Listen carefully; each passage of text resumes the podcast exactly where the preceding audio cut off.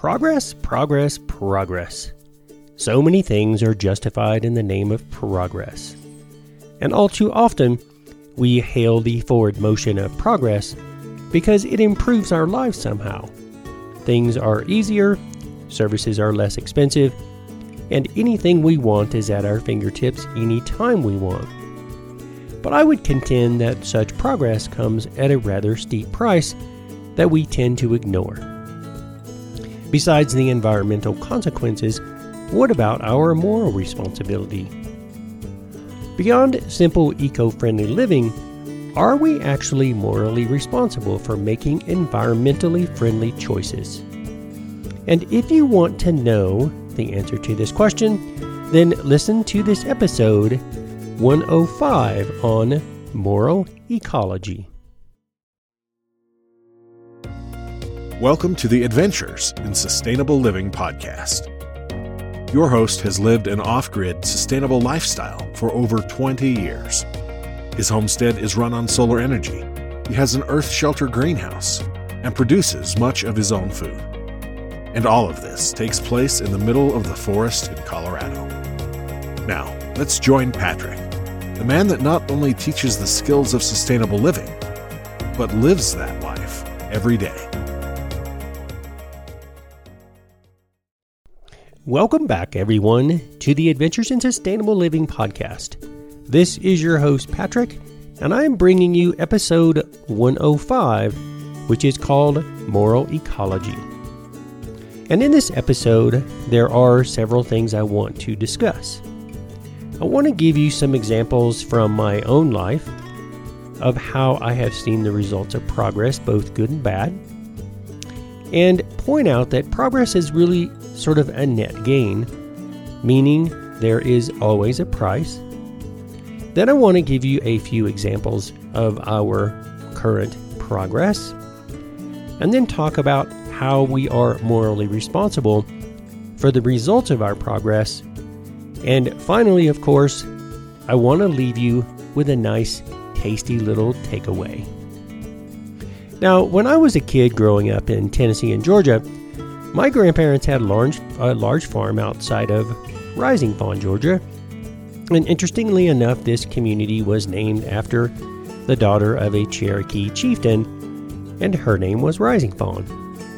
But I also had a lot of family in neighboring Trenton, Georgia, and this town is filled with Civil War history, and I remember visiting many battlefields and museums as I was a kid.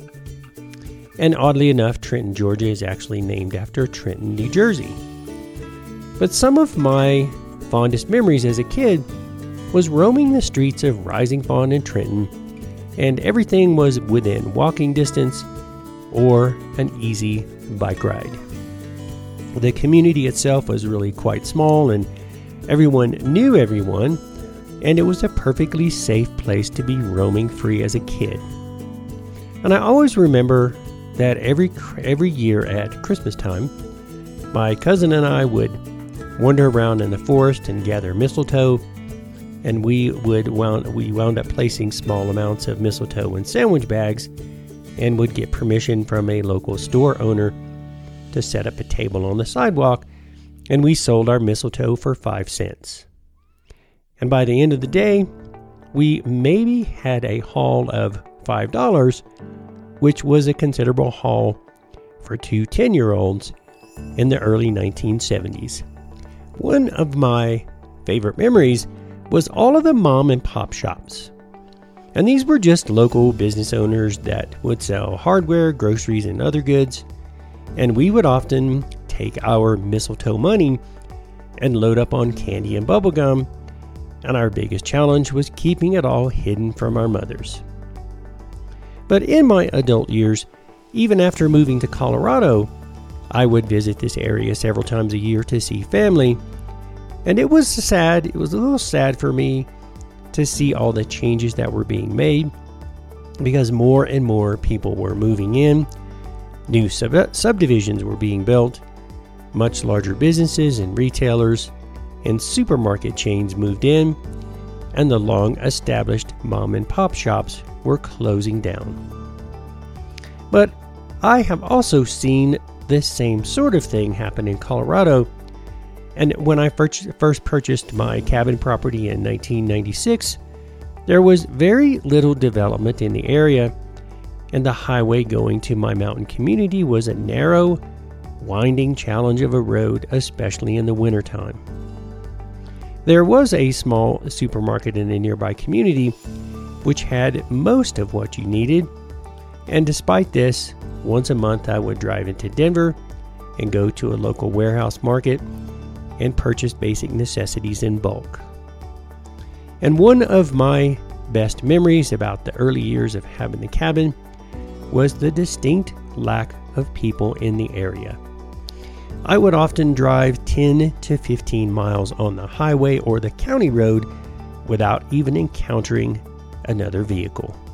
But much like Rising Fawn and Trenton, progress slowly but surely took over, and this narrow two lane highway is now two lanes in both directions, and there are several new shopping centers, numerous restaurants and other businesses, and Starbucks, of course. And I now go to the local supermarket at 6 in the morning just to avoid the crowds.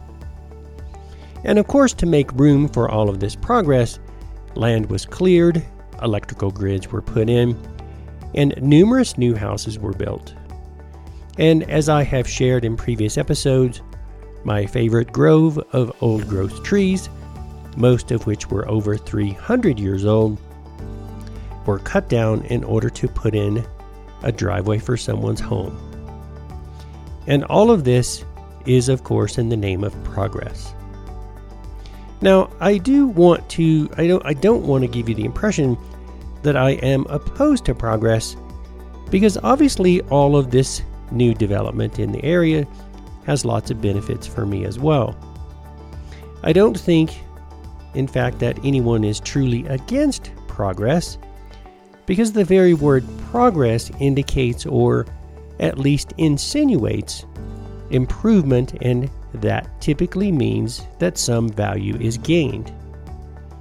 But I think that we all too often forget that the value gained through progress is actually a net gain.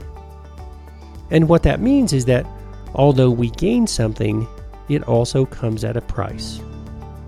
And if we are not willing to pay that price, we will likely forfeit the gains that we have already made and this is exactly, in fact, this is exactly how I look at things in my own life. And I often will sit and consider a goal I want to make or something that I want to accomplish. And then I ask myself, what is that going to cost me? And if I'm willing to pay the price, then I go for it. And if not, I simply forget about it and move on to something else. Now, a perfect example of this is when I started back to school. I knew when I started getting this idea to go back to school that my goal was to eventually go into veterinary school. But I also recognized that it was not only going to cost me a considerable amount of money, but a considerable amount of time. It was going to cause a complete change in my lifestyle and I was even going to have to sell my house and move to a different city. Another example in my life is when I started my dive training with the goal of becoming an instructor. Again, there was time, money, travel, a whole lot of hard work, and a very difficult two day exam process. So, in both of these cases, I decided I was willing to pay the price so I went on to accomplish both of those things. But in our present day, we are without question in the midst of unprecedented progress. And due to the ever accelerating expansion of technology, our knowledge and power over the environment is expanding. And this is because with knowledge comes power, and we now have access to hundreds of years of knowledge in a matter of seconds. And while this may seem as if it's totally benign, what the average person fails to realize is that the burden of our moral responsibility also grows exponentially along with the expansion of science and technology. And due to our own cleverness, we have now put in peril the very thing we depend on for our survival.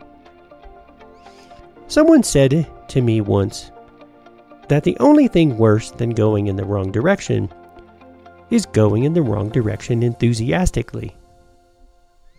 C.S. Lewis, a British writer who first gained recognition for his children's series, The Chronicles of Narnia, once said, We all want progress.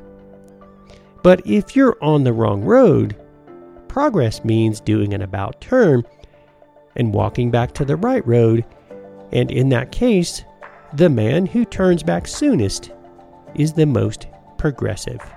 Now, obviously, progress comes at a price. But are we really truly on the correct road? Now, I have stated before that I'm not a very politically oriented person, but every now and then making some sort of political statement makes for a good example. And in the United States, we love to tout ourselves as being one of the most progressive countries in the world, and in fact, we love playing global policeman. And President Theodore Roosevelt in 1905 stated in a message to Congress concerning the Monroe Doctrine that chronic wrongdoing may in America, as elsewhere, ultimately require the intervention by some civilized nations. And I suppose that this is the very thing that justifies the US government running around policing the planet. But I always ask the question what if we are the ones that are wrong? What then? Since the year 1600, nearly 90% of the virgin forest that once covered the United States has been destroyed.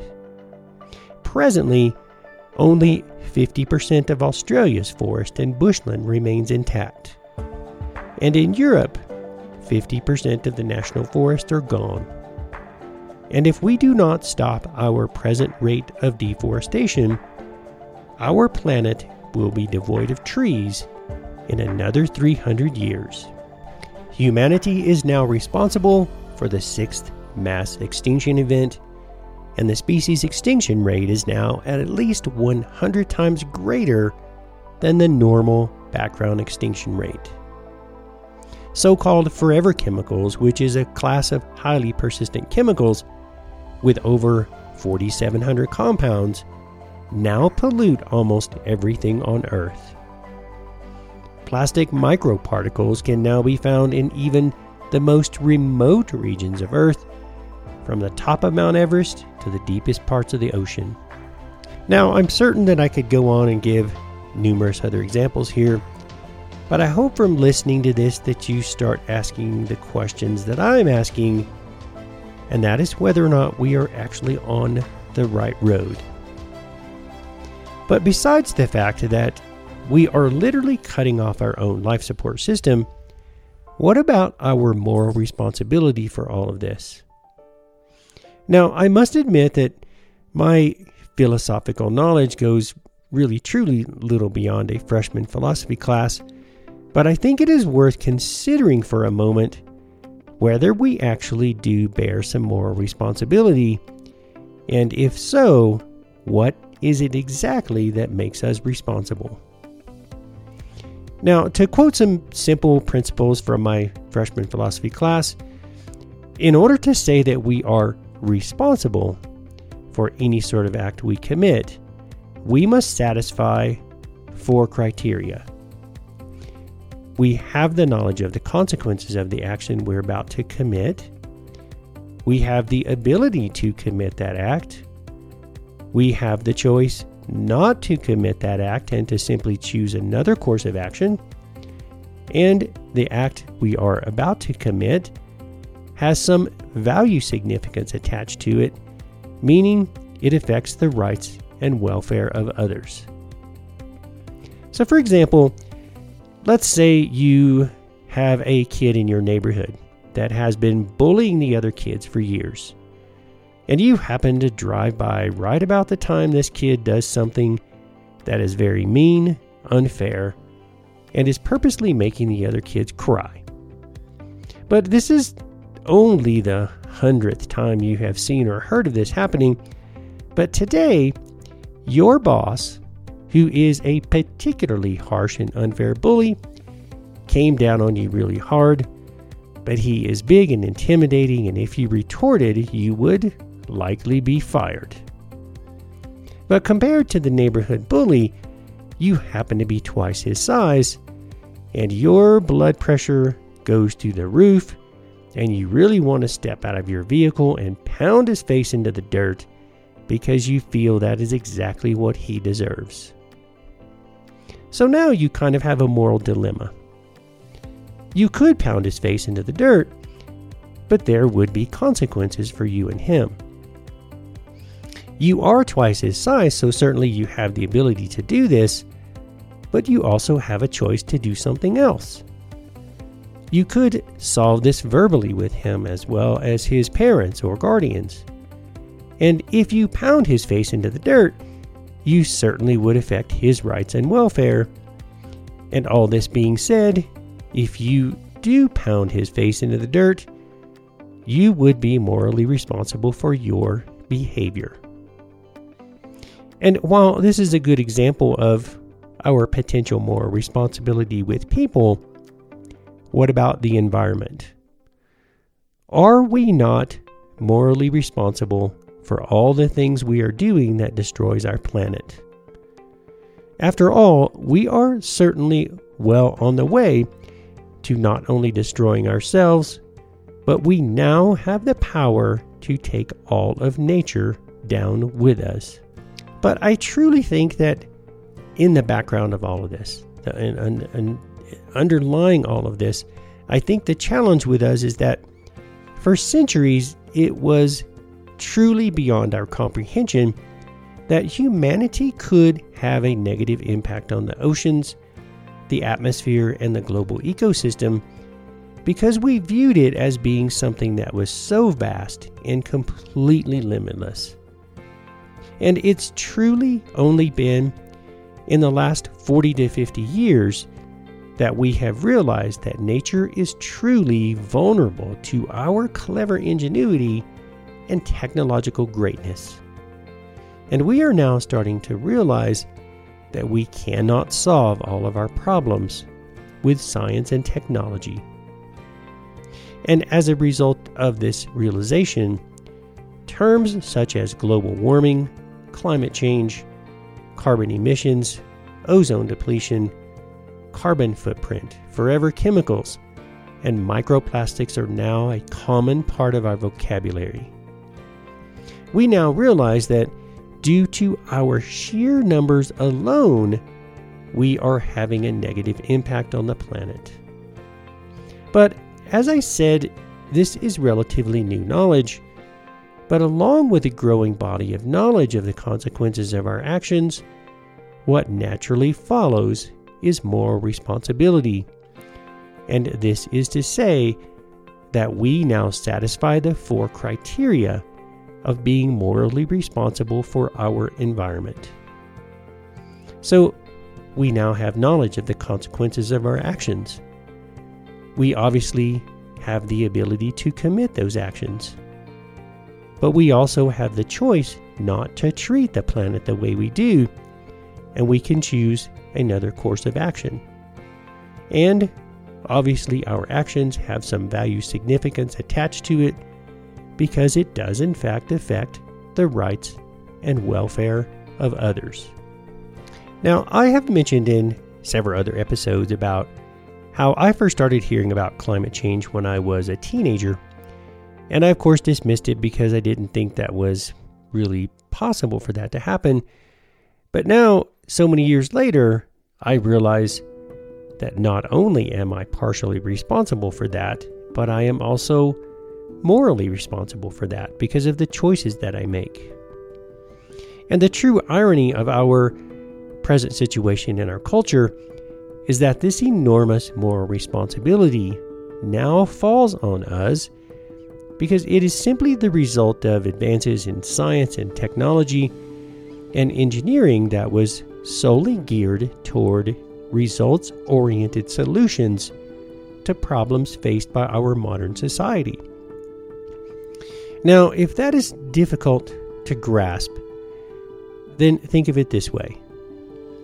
While the science and the technology that led to the invention of the atomic bomb certainly was an amazing achievement, and that science has led to so many other benefits to humanity, but consider the implications of that science for every single person on this planet.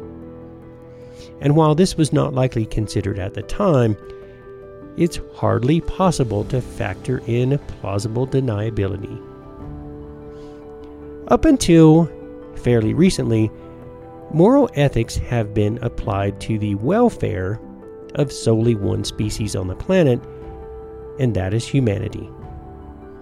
But many scholars are now proposing that there are many other entities that demand our moral attention.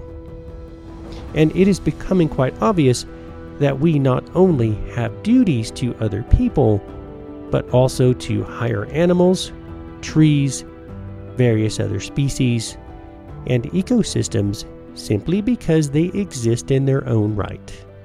For centuries now, we have been propelling ourselves forward, congratulating ourselves as we repeatedly stand on the shoulders of one success after another. The sky is blue, all is sunshine and roses, and the planet is limitless. And all the while, we never realized until recently that we would have to eventually deal face to face with the implications of our own successes. Our own technological cleverness is going to result in our own demise if we do not stop running in the wrong direction. And I think we all know that without some sort of moral compass, our society and culture would be no less than total chaos. And I truly hope that this episode has given you something to think about, and that perhaps we actually have a moral responsibility to take better care of our planet, which in the end means we should be living more sustainable. Because after all, our planet holds a lot of life over which we have the ultimate power. And most people never really stop to think that we have been given a huge gift that we are simply squandering. And obviously, we need to make better choices because our choices can make changes. And obviously, living more sustainably is much more friendly to the planet. But beyond that, we actually have some moral responsibility for all of the damage that we have done to this planet. And we don't have a very good history of taking care of that responsibility. So, folks, I want to wrap up this episode by simply quoting a well known biblical text. And I don't tend to be a religiously oriented person, but things such as this quote is really truly brings the point home. And that is to whom much is given, much is expected. So that is it for this week, folks. This is your host, Patrick, signing off. Please join me again next week. And in the interim, always remember to live sustainably because this is how we build a better future.